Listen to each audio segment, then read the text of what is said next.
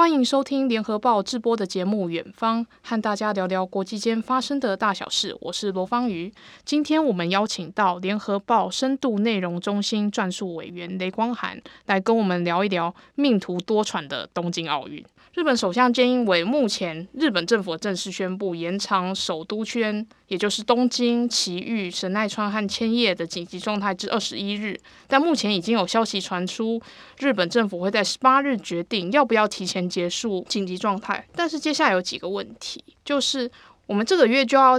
决定日本是否要开放国际观众，但是照目前疫苗打这么慢的情况来看，会不会连国内的观众会都不开放？哎、欸，大家好，那个关于日本奥运啊，就是奥运他们的奥运大臣丸川珠代，他三月三号他就说，三月中旬中旬的时候要决定到底要不要让外国观众进来日本看比赛。那到四月的时候，他再决定到底，呃，如果只有日本人的观众的话，那一场到底要要不要限制多少人数啊、比例这些的。不过呢，在三月九号，因为那个读卖啊、朝日这些大的媒体都已经说，外国观众要进来看比赛是断念，也就是说，他们说这个应该就是不会让外国人进来了。到底会不会变成没有观众的比赛啊？我们可以看一下，就是因为圣火嘛，就是三月二十五号要从福岛县开跑。那圣火他们现在目前是决定开跑的这个仪式啊，就是不让观众可以在就是一般的观众围观。然后不过当然的就是说，你跑到马路上在旁边加油这些都还是可以啦，不过也是一个观察指标。那至于说日本会不会决定就办一个没有观众比赛，因为现在蛮多运动赛事啊，国际运动赛事都是用这个方法来呃保障选手的这个健康安全。那到底日本这个奥运这么大的比赛会不会也宣布用这样的方式，我觉得要有几个层面来考量。第一个现实考量就是门票收入的问题，你知道，呃，因为奥运大概是七百八十万张门票，那门票他们当时是说预估在做预算的时候是说他们的门票收入是大概日币九百亿左右。那这个九百亿，你知道他这个对他们来说是多大的收入吗？就是他们总个收入的预算的百分之十四都是靠门票、欸，哎，然后。然后那再来就是说，那门票收入如果说诶少了这个外国的观众，现在大概就已经少了大概将近一百，假设要少外国观众，海外门票就大概将近一百万张。那日本人自己买的门票呢，大概大概他们是推估啦，是大概四五百万张都是当地人他们自己买票进来看。所以如果不办不办这个办了这个没有观众的奥运比赛的话，可能就是先丢掉这个这个九百亿日元就丢到水里，而且可能还有一些什么手续费啊什么，还还就是倒赔这样子。那第二个就是讲的比较呃，另外就是经济上面损失，因为呃，关西大学有一个名誉教授宫本胜浩，他有算过，就到底这个对于这个，因为你不办比赛，一些直接投资啊、消费啊一些效果，呃，如果你不办的话，你会损失多少？他无观众的话是损失台币六千三百六十六亿元，这么多。那其实其实基本上他其实有算过，其实光是延期的时候就会已经已经损失了一千六百九十亿元。那比如说外国人要飞到日本，他可能有机票啊，对航空也一定是很有帮助啊。然后还有还有他来可能会他一定要住宿嘛，对不对？旅宿啊、观光啊、餐饮这些都对，就是他们经济效益是蛮大的。就帮助啊，尤其是像比如说，呃，很多我知道我们很多百货公司啊，什么都是为了奥运改装，弄得很漂亮。结果现在好了，奥运延期也就算，然后又有疫情，也没人要逛百货公司。那如果外国人不来，他们就已经蛮惨的。第二个考量就是政治啦，就是因为其实政治人物都是蛮希望靠着奥运可以拉抬他的声望嘛，他们不希望东京奥运办得很拉扯这样子，比如说啊，观众很很少，或呃限制观众人数，或是没有观众，或者是说哦开闭幕规模缩小，这些对他们来说都很好像办得很不完整。那像那时候就是安倍晋三前首相，他在下台之前，他就就说、哦、我们我们奥运一定会办一个完整的形式。那那为什么会这样讲呢？其实他们就是。就是希望呃，因为大家各各方啦都在看，所以他们就觉得说，这奥运大概就是没有办法让观众进来之类的。那但是这个宣示呢，也是让后面就变变得接下来菅义伟也是有点绑手绑脚，他也不好意思宣布说我想要把他这个要限制一些人数啊，或是不让观众进来之类，他还是说哦，我们要完整举办奥运，要让全世界看到日本战胜病毒，然后很就是很有雄心这样子。而且你知道其实他们首相就是他们有选举的问题嘛，那奥运呢这个首相解散国会要重选时机也一直在顾虑东京奥运举办，那他们本来打的如意算盘啊，安倍那时候打如意算盘是呃办完奥运啊，我的声望抬到最高，然后就解散国会重重选，然后我们自民党又可以继续执政这样子。然后结果没想到就是现在奥运又延期一年，然后菅义伟现在也是没有办法，因为其实奥运你不要说什么什么什么靠着奥运，奥运可以办得好办不好，他其实都还不知道。那第三个可能就是面子问题啦，因为其实呃一呃一九四五年日本战败，那那时候他们办了东京奥运，就证明说，哎，我们日本跟世界证明说，哎，我们日本已经不一样了，然后证明日本战后复兴啊这些。那其实二零二零年的东京奥运对他们来说也是三一一那个地震就是震灾之后呃的一个复兴的一个证明啦，然后现在本来是九年后啊，那现在变十年后。那第二个就是他们想日呃证明日本已经摆脱了失落三十年。而且我们这边我还要稍微提到一些题外话，因为最近最近大概都是一些著名的卡通人物，像是神奇宝贝或者是超级马里欧二十五或者是三十五周年纪念。那么外国人来的话，势必会到。势必这些游戏迷或者是动漫迷一定会消费他们周边商品，那我能不能理解为这也又是另一项少赚的钱？没有错，因为呃，其实他们一直是期待，因为其实日本在过去几年一直靠着观光发，就是观光财啦，他们蛮成功的，赚了非常的多钱，就是尤其是陆客到日本来的这个爆买的行为这样子。那当然，这个消费这件事情，外国人的消费能力是他们不容小觑的。那还有就是，如果你还你要想到说，如果就算是只有日本人的。呃的这个在地的民就是观众的话，还有一些从外地来的哦，就是东京以外的地方，他可能是呃北海道来看比赛的啊，或是从九州来看比赛的啊，那这些他到呃东京一样会产生这些经济的效果。那如果是他把这个观众人数减少啦，或是甚至没有观众的话，对他们影响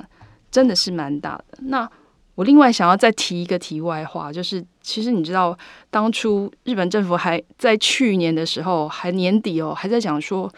他们打算呢就是外国观众进来就不用隔离两周，然后呢也不必打疫苗，而且呢他也可以用公共交通工具跑来跑去，因为他们说如果我们让外国观众进来又叫他要隔离啊，然后又叫他说不能自己搭什么这个呃，地铁啊，到去看比赛什么，那那谁要来？他讲的是没错啦，但是但是那时候我们就我看到这条新闻，我就觉得实在是太恐怖了，他们的防疫怎么这么怎么这么松散这样子？不过当然，他们为什么呃这样的考量，主要就是还是为了他们的经济考虑，因为他们在希望，如果呃因为奥运，然后外国的、呃、观众进来，也许未来进一步就可以开放呃所有的外国观光客。呃，到日本来来提振他们的就是经济，但是现在我们都知道，一个运动赛事就运动员一定是要移地训练的，包括题外话，像是 N B A 的客场比赛也是如此。那我现在运动员已经准备要移地训练，适应那个场地，还有气候，以及包括什么篮筐大不大啊什么之类的东西。那么这些外国人来打不打疫苗？如果而且现在疫苗是新的疫苗，所以副作副作用的比率当然是挺高的。万一运动员有副作用呢？会不会运动员就因此不太愿意打疫苗？因为我因为他们怕影响到他们自己的成绩，毕竟四年才一次，运动员的生涯其实是有限的。你说你说的没错，的确有一些选手他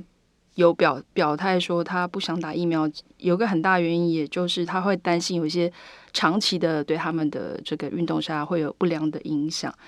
那嗯、呃，至于这是国际奥林匹克委员会，也就是所谓的 I O C， 他对于、呃、来参加奥运的运动员是不是一定要打疫苗这件事情，他们就是说是建议它没有强制，也不是什么必要的条件。那那个 I O C 有一个那个资深很有名的资深委员庞德啊，就常常乱讲话那个庞德，他一月的时候就说，哦，运动员各国运动员的奥运选手应该要让他们优先打疫苗。结果这这个这个论调真的是炸开了，因为运动员都说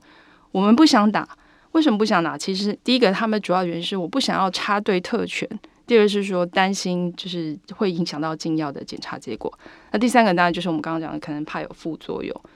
那所以这样讲到特权，就就是像比如说二零一六年的那个奥运女子摔角金牌，他就说他说最需要打疫苗应该是那些在前线工作的那些人，不是我们。那另外一个选手就说，他觉得奥运选手身体很健康、很健壮啊，不不是像那些呃人容易得重症的老人，应该要优先被保护。所以他觉得选手其实用一些参赛泡泡的方式，就是来比如说检查啦，或是呃限制他们的移动的，就是和这个媒体的接触啊，这些就可以安心安全的举行比赛。那至于禁药的，这个也是蛮妙，就是日本的有一个呃女子体育大学教授，他就说，运动员他就是对打疫苗到底会不会对一些荷尔蒙啊、肌肉影响，他们就一直觉得好像这个厂商在做这个调查的时候不是不是很很明确告诉他们会不会影响。那那个世界反禁药组织 W A D A 他就说，理论上是一百万或十亿分之一的有风险，他说百分之九十九点九不会有问题，但是我不能跟你说百分之百就是没有问题。但是对运动员来说，假设你真的打了疫苗啊、呃，然后结果你也得了好的成绩，就最后就禁药没有通过的话，他们不是就是白忙一场吗？那么现在紧急状态书日本政府书面上是延长至二十一日，但是奥运的圣火在四天后，也就是二十五日就要从福岛县开跑了。虽然说政府强调会按原定的计划进行，那如果万一东京的状况还是不行，要再延长呢？而且这个圣火啊，其实是在这之前其实是挺多灾多难的，包括传言有说刚送来日本就熄灭了，还有许多的原本说要拿圣火跑的艺人都已经在退出了。例如第一枪就是搞笑艺人田村纯嘛，他的原因是说森喜朗失言，我、哦、他不要。他觉他可能觉得他如果还这样出来跑的话，等于默认的森喜朗的言论。但是其他人更妙啊，他们都说个人行程不可参加，简单就说哦我有事不能去。可是你要想啊，你要以日本人的思维想啊，他们说有事不能去，这就有点妙了。请问你怎么看？东京奥运它有延期嘛，那有一部分人呃是在去年可能就已经先，比如说那个像杰尼斯的那个乐团 Tokyo， 他可能其实是去年十二月的时候就说他因为你本来是去年比要要办，然后结果延长了一年，然后所以他们就是行程就配合不上，然后他们去年底就辞退，当然是最近才被爆出来，但是的确也有呃人是最近才说他们哦我们行程配合不了啊什么，当然可能就是现在这个东京奥运感觉形象有点不好这样子。你刚刚有问到说，哎，如果紧急状态一直延长一直延长，那那那圣火到底要怎么跑？我想短期之内应该是不会有影响，因为其实圣火要传递是蛮长的，因为三月二十五号开始从福岛嘛，然后他就绕绕绕绕绕绕一圈，然后真的绕到所谓首都圈啊，就是大概已经六月底七月的时候。如果那时候还有紧急状态的话，我想应该连奥运都办不成，可能圣火也不用传。对，所以这可能是是还好。那刚刚有讲到奥运那个圣火一来就熄掉，是也的确是真的有发生。因为这次奥运这次圣火还蛮特别，因为其实一般圣火是怎么那个圣火怎么来，就是从就是会从希腊雅典它的这个奥运的发源地，然后用太阳光，然后就哦就弄一个火种，然后就火种就坐飞机，然后到主办的城市，然后就他们就要办一个仪式啊，就说我们要到这个东北的。要做一个复兴之火，要 来, 来就是展出给给大家看，然后结果到了宫城县之后啊，他们是在那个就风超大，然后大到好像说什么风速每秒十一点八公尺，然后就是沙是风，然后那些艺人啊、漂亮女明星都被吹得乱七八糟，然后就就要在点的时候就就从提灯移到那个展示那圣火台的时候就唰，然后就就熄了大概两次，大家就一熄灭，大家就哦，就现场就很安静，然后就那他们就有一个就是现场出席那搞笑艺人，他就马上说啊，大家等我一下，我现在就要去那个希腊拿一下火，这样取一下火，然后大家就就是气氛就比较稍微好。这通常日本人的空气突然安静了，那就代表代表说大事不妙了嘛、嗯、所以这位搞笑艺人也是挺厉害的，对，他是现在最最最红的三明治人。然后而且你知道，就是其实一般来说在圣火在跑的时候也是会发生就是圣火熄灭的事情，那大家大家想说哎，那圣火跑一跑就熄了怎么办？那其实也不用担心，因为他们就是会有 一, 一台车子就专门载着他的那个所谓的原火啊，一熄灭就会有人就是把你接上去这样。而且圣火在跑的时候，它其实是用下面是在烧瓦斯的，它不是不是你想象中一个自然的火种一直在那边烧，因为那没办法没办法那么持久这样子。不过说虽然很多的艺人都说不克参加，但还是有几位目前世界上最长寿的田中佳子老太太，她说她五月是一定会去的，但是一百一十八岁，万一而且日本防疫还是有一些松散，万一她中间得了病怎么办？接着如果疫情还是很糟糕的话，那么奥运谁来喊停呢？会是各国各自考量安全，就说我们要保护我们的国宝运动员，不去了不去了，还是奥委会站出来说基于局势的全盘考量说取消？最后一点，我是觉得我个人觉得最不可能，因为日本方面其实是都是要喊打喊冲的，会不会有可能东京方面自己喊停？其实首先我们要了解一下，就是其实奥运这件事情啊，可能在以前就是一个就是一个运动的一个盛会，但是到一九八四年洛杉矶奥运他们就大赚钱之后，他们就是各个国家开始就比如四年一次奥运会，就有点变成好像除了是展现他们国力之外，有点像是一个大型的商业活动，可以刺激我们国家经济的一个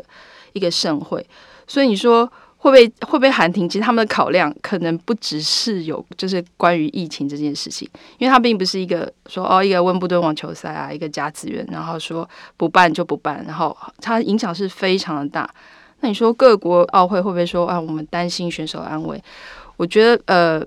这个我觉得除了是什么恐怖攻击之外，其实如果是这个很微妙的这个有关健康的问题，他们应该还是因为对运动员来说，这个是四年一次，你知道，因为去年因为延办嘛，其实已经有一些蛮有名的运动员就说我没办法，我要退休了，他就可能就等了四年，就他、啊、什么现在不办了，但他就要退休，所以不去的几率并不是那么高。到底谁来喊停？那当然。我相信，呃，他们都会对外界说是国际奥林匹克委员会 I O C 这个冬奥组委会，或是主办的东京都会共同讨论。但是理论上就是 I O C 它是可以有最终的决定权。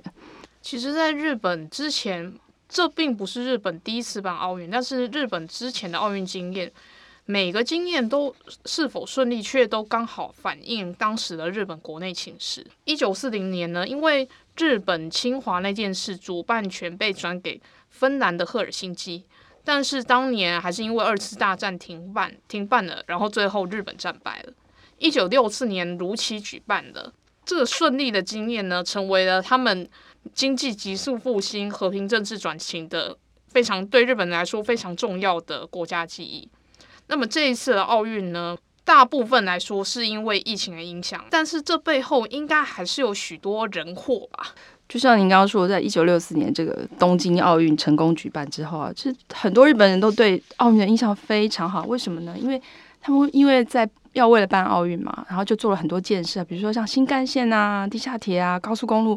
都是当时为了就是为了配合要办奥运而。改建呃而建起来的，然后人民的这个开始买得起，家家户户都有电视啊、洗衣机啊、电冰箱。那对那个有经历过那个年代的人都会说，那就是他们非常美好的回忆啦。所以就是说，当呃日本争取到这个二零二零东京奥运的时候，日本人其实也是非常高兴的，因为他们觉得好像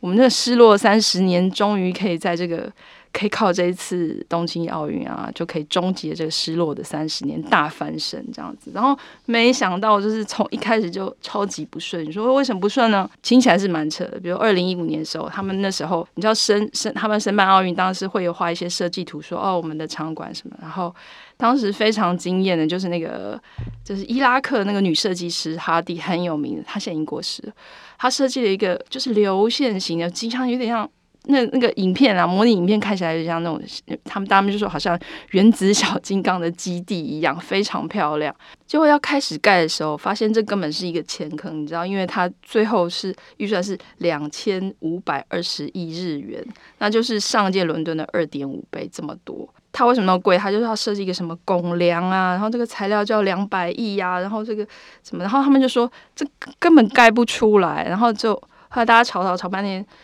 呃，当时的首相安倍晋三就非常有魄力，就是说，算了，这个这个国际净土这个搞这个这个这个这个场馆我不要了，我我我我们我们重新设计这样子。这这个也是蛮震惊社会，他就说你你都是国际比稿啊，然后什么，然后结果你竟然日本政府说拍板不要就不要了，那可能后续还会一些法律问题，那就是后话。那主要就是说，他们后来就是自己找自己日本的建筑师比稿，然后最后就是那个隈研吾，他就是确评中选，他击败那伊东丰雄这样子，伊东丰雄。但是这还很有趣的事情是就，就就是说，居然还忘了盖圣火台在里面，原因是什么呢？他太爱木造建筑了，圣火台盖在里面怕盖在里面怕会烧起来啊，所以商量之后，好吧，我们盖在外面。这个这件事情也是一个。后来就有点像罗生门，他们就说，嗯、呃，因为他们在就是净土的时候，你没有要求我们要盖圣火台。有一种说法是这样，他说那个女建筑师哈蒂设计的也没有圣火台，经过折中就说，那总不能在点圣火的时候没有圣火台嘛。然后他们就说，开幕闭幕的时候会弄临时的圣火台。那另外，那这种永久那个火一直在烧的那个，会放在就是。场地的外面有一座桥，叫做梦之桥啊，就会盖一个圣火台，而且他就说这次圣火台会蛮特别，用比较环保的氢气圣火台。甚至还有传言说，就是他们冬奥的那个主办权其实是有涉嫌行贿的，连他们那个会徽都有抄袭的嫌疑的。其实那个他们一开始有做那个标志嘛，就会有一个奥运或是帕运的标志，就被人家踢爆说是抄袭一个比利时的设计师之前设计。那一开始他们那个筹委会还说没有没有没有，你看其实他原始设计长得不是很像，然后只是他后来改改改才越改越像，但是他原始是他自己的创意。但是当大家就开始骂，然后就开始肉搜这个设计师，以前就有很多前科啊，就会扫，然后最后也没办法。他们就宣布就是重新就是重新停用再重来这样子。然后还有就是你知道那个 日, 日本的之前那个奥会会长，也就是那个就是申奥委员会的这个委员长竹田恒和啊，他在二零一九年的时候，他就是被法国检方就说要调查他，他们就说你们这个申奥委员会有就是涉嫌好像行贿那个国际奥会的这个委员。然后后来他后来就辞职了，然后他但是当时他就说我们完全是就是合法的，他那为什么会有这这笔费用呢？就是呃当时他们就是有发发发现呢，这个申奥委员会就是透过日本电通就跟新加坡一间顾问公司就签一个顾问约，然后呢就在二零一三年七月的时候汇了一笔就是九千五百万日元。然后呢？哎，两个月后，冬奥就申奥成功了，哦，这很开心。哎，然后就前金后谢，后谢就进来了，就第二笔一亿三千五百万日元就汇进来了，就是总共两亿多日元。然后他们就说，他们然后那个检方就说，这个这个时间也太巧合了吧，看起来就是就是行贿嘛。那他们就要调查，但但是这个竹田会长当时是说，我们这就是合法的顾问约啊，然后什么，然后不过检方就是应该还是会追。他据消息是说还是会追加起诉，而且他们最近就发现说这个顾问公司确实又有一笔钱呢，就是汇给那个奥运委员会委员的那个儿子，也就是这个是就是有点是间接透过一个洗钱的方式，然后就还是挣到他儿子手上，那当然这是违法的。那你觉得听起来好像很夸张，其实在那个奥运的这个历史当中啊，贿赂拉票其实是很常见的，你不要觉得这好像很意外。其实，因为就像我刚刚说的，因为洛杉矶奥运太成功了，大家都很想，都很想办奥运。然后呢，国际奥会就突然翻身了，每个人都想要，就是怎么讲，要招待他们啊，然后或者是说这个奥会的委员啊，还有他们家人都会收到一些哦，比如说我给你儿子奖学金啊。或是我捐款啊，就是用用一些方式，就是拜托拜托，希望就是可以投票给我，让我可以就是申办奥运成功这样子。所以这并不是很就是很稀有的事情。那我们再来谈谈，就是说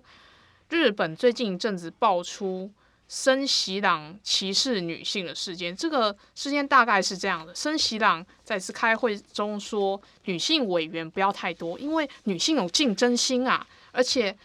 女性讲的话非常多。但其实据说传言与会的这些男性委员们不是沉默，就是跟着一起讪笑。那么后来当然是森喜朗当然是被一舆论给弄下台，换成现在的桥本圣子女士。对，森喜朗她其实就是有点像这个日本老男人讲这种话，好像不是很意外，她只是比较敢讲而已。只是没想到说她这个开会过程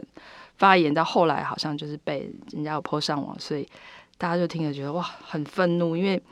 其嗯，他就说啊、呃，女人就是讲话、啊、就是很慢啊，然后大家就开始说他是老害啊，就说你这年纪这么大的家伙到底在这边干嘛、啊？然后。呃，就是也有一个年轻学生嘛，就发起在网络上联署，然后这个力量好像后来就形成一股很大力量，还真的就把森喜朗就逼下台。那但其实你知道，那个并不是所有的人都希望森喜朗下台，像这些这个日本的这个呃奥会啊，还有这些东京都，包括那个呃小池百合子啊，他其实对。对于森喜朗该不该为这个失言下台、啊，他都蛮保守的。为什么呢？因为森喜朗其实就是那个在那种呃政界啊、财经界能能秀善舞的一个，就是老派的政治人物啦。反正他就是可以瞧出很多钱啊，瞧出很多关系啊，所以他们觉得我们要办奥运，可能还是需要这种呃，就是有一点就是老派的这种人脉，我们才能支撑下去。因为又延办一年，不能没有他。不过后来还是怎么讲，还是成功的让他下台。不过他下台之的时候，又有一段就是插曲，你知道，他真的是很爱瞧事情。他就是那时候他要下台，他又自己又去找了一个，他又自己又去找了一个人比他还更老的。一个什么前足球协会的这个会长就说：“哎，你来当好不好？”然后那个会长还自己还接受媒体访问说：“嗯，对，我什么什么。”好像就觉得他表示他愿意，那就后来搞到那个就是官邸啊，就是菅义伟那边就觉得很不开心，就说人家就已经很讨厌你们这种黑箱作业，然后你又自己去自己瞧了一个人，他比你更老的男人来就是要接掌这些事情，所以他们后来反正其实也是有点运作啊，就找了一位女性。就是桥本圣子。其实冬奥这件事一连串下来，其实蛮反映日本这个国家形势的状况，可以说是疫情加冬奥，让整个日本在国际形象也爆出一些他们可能有些比较不完善的地方。你现在收听的是由联合报制播的 Podcast 频道联合开 Pod， 接下来由冯克云为远方的听众播报一周的国际重要新闻。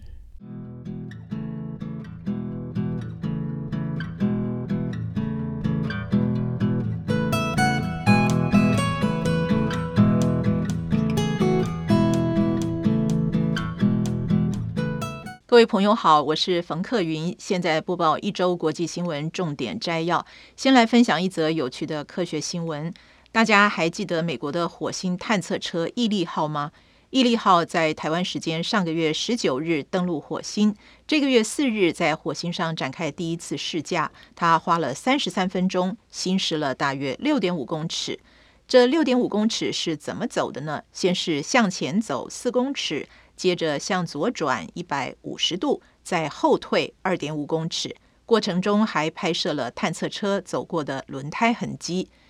毅力号的测试工程师说，试驾状况非常好，未来还会走更远的距离。接下来我们把焦点从火星转回地球，关注一下人口问题。新冠肺炎疫情已经满了一年，初步数据和调查显示，包括欧洲、美国和东亚等国的出生率原本就呈下降趋势，现在进一步出现婴儿荒。根据现有的统计，法国今年一月出生数比去年同期下降了 百分之十三点五， 意大利去年十二月出生数比前一年同期暴跌了 百分之二十一点六，美国估计今年出生数减少三十万人。另外，南韩去年跟台湾一样，首次出现死亡人口多于出生人口，进入人口死亡交叉。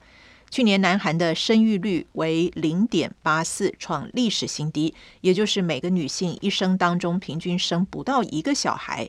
南韩去年新生儿的总数只剩下二十七万两千四百人，我们台湾去年的新生儿也创了新低，十六万五千两百四十九人。再来看看世界经济问题，这算是好消息了。经济合作及发展组织九日把今年和明年的全球经济成长率预测往上调整，今年成长预估上调 一点四个百分点，成为 百分之五点六， 明年也调高到 百分之四。 调整的原因是各国广泛施打新冠疫苗以及美国新一轮的经济刺激方案过关，使得全球经济前景更加明亮。一则相关的讯息是，上周在北京举行的全国政协和人大会议中，中国大陆国务院总理李克强提出备受瞩目的政府工作报告，订定今年中国经济生产总值增长目标是 百分之六 以上。至于在国际政治上，有两项重要会议看得出美国总统拜登正在巧妙地重新拉拢印太地区盟国，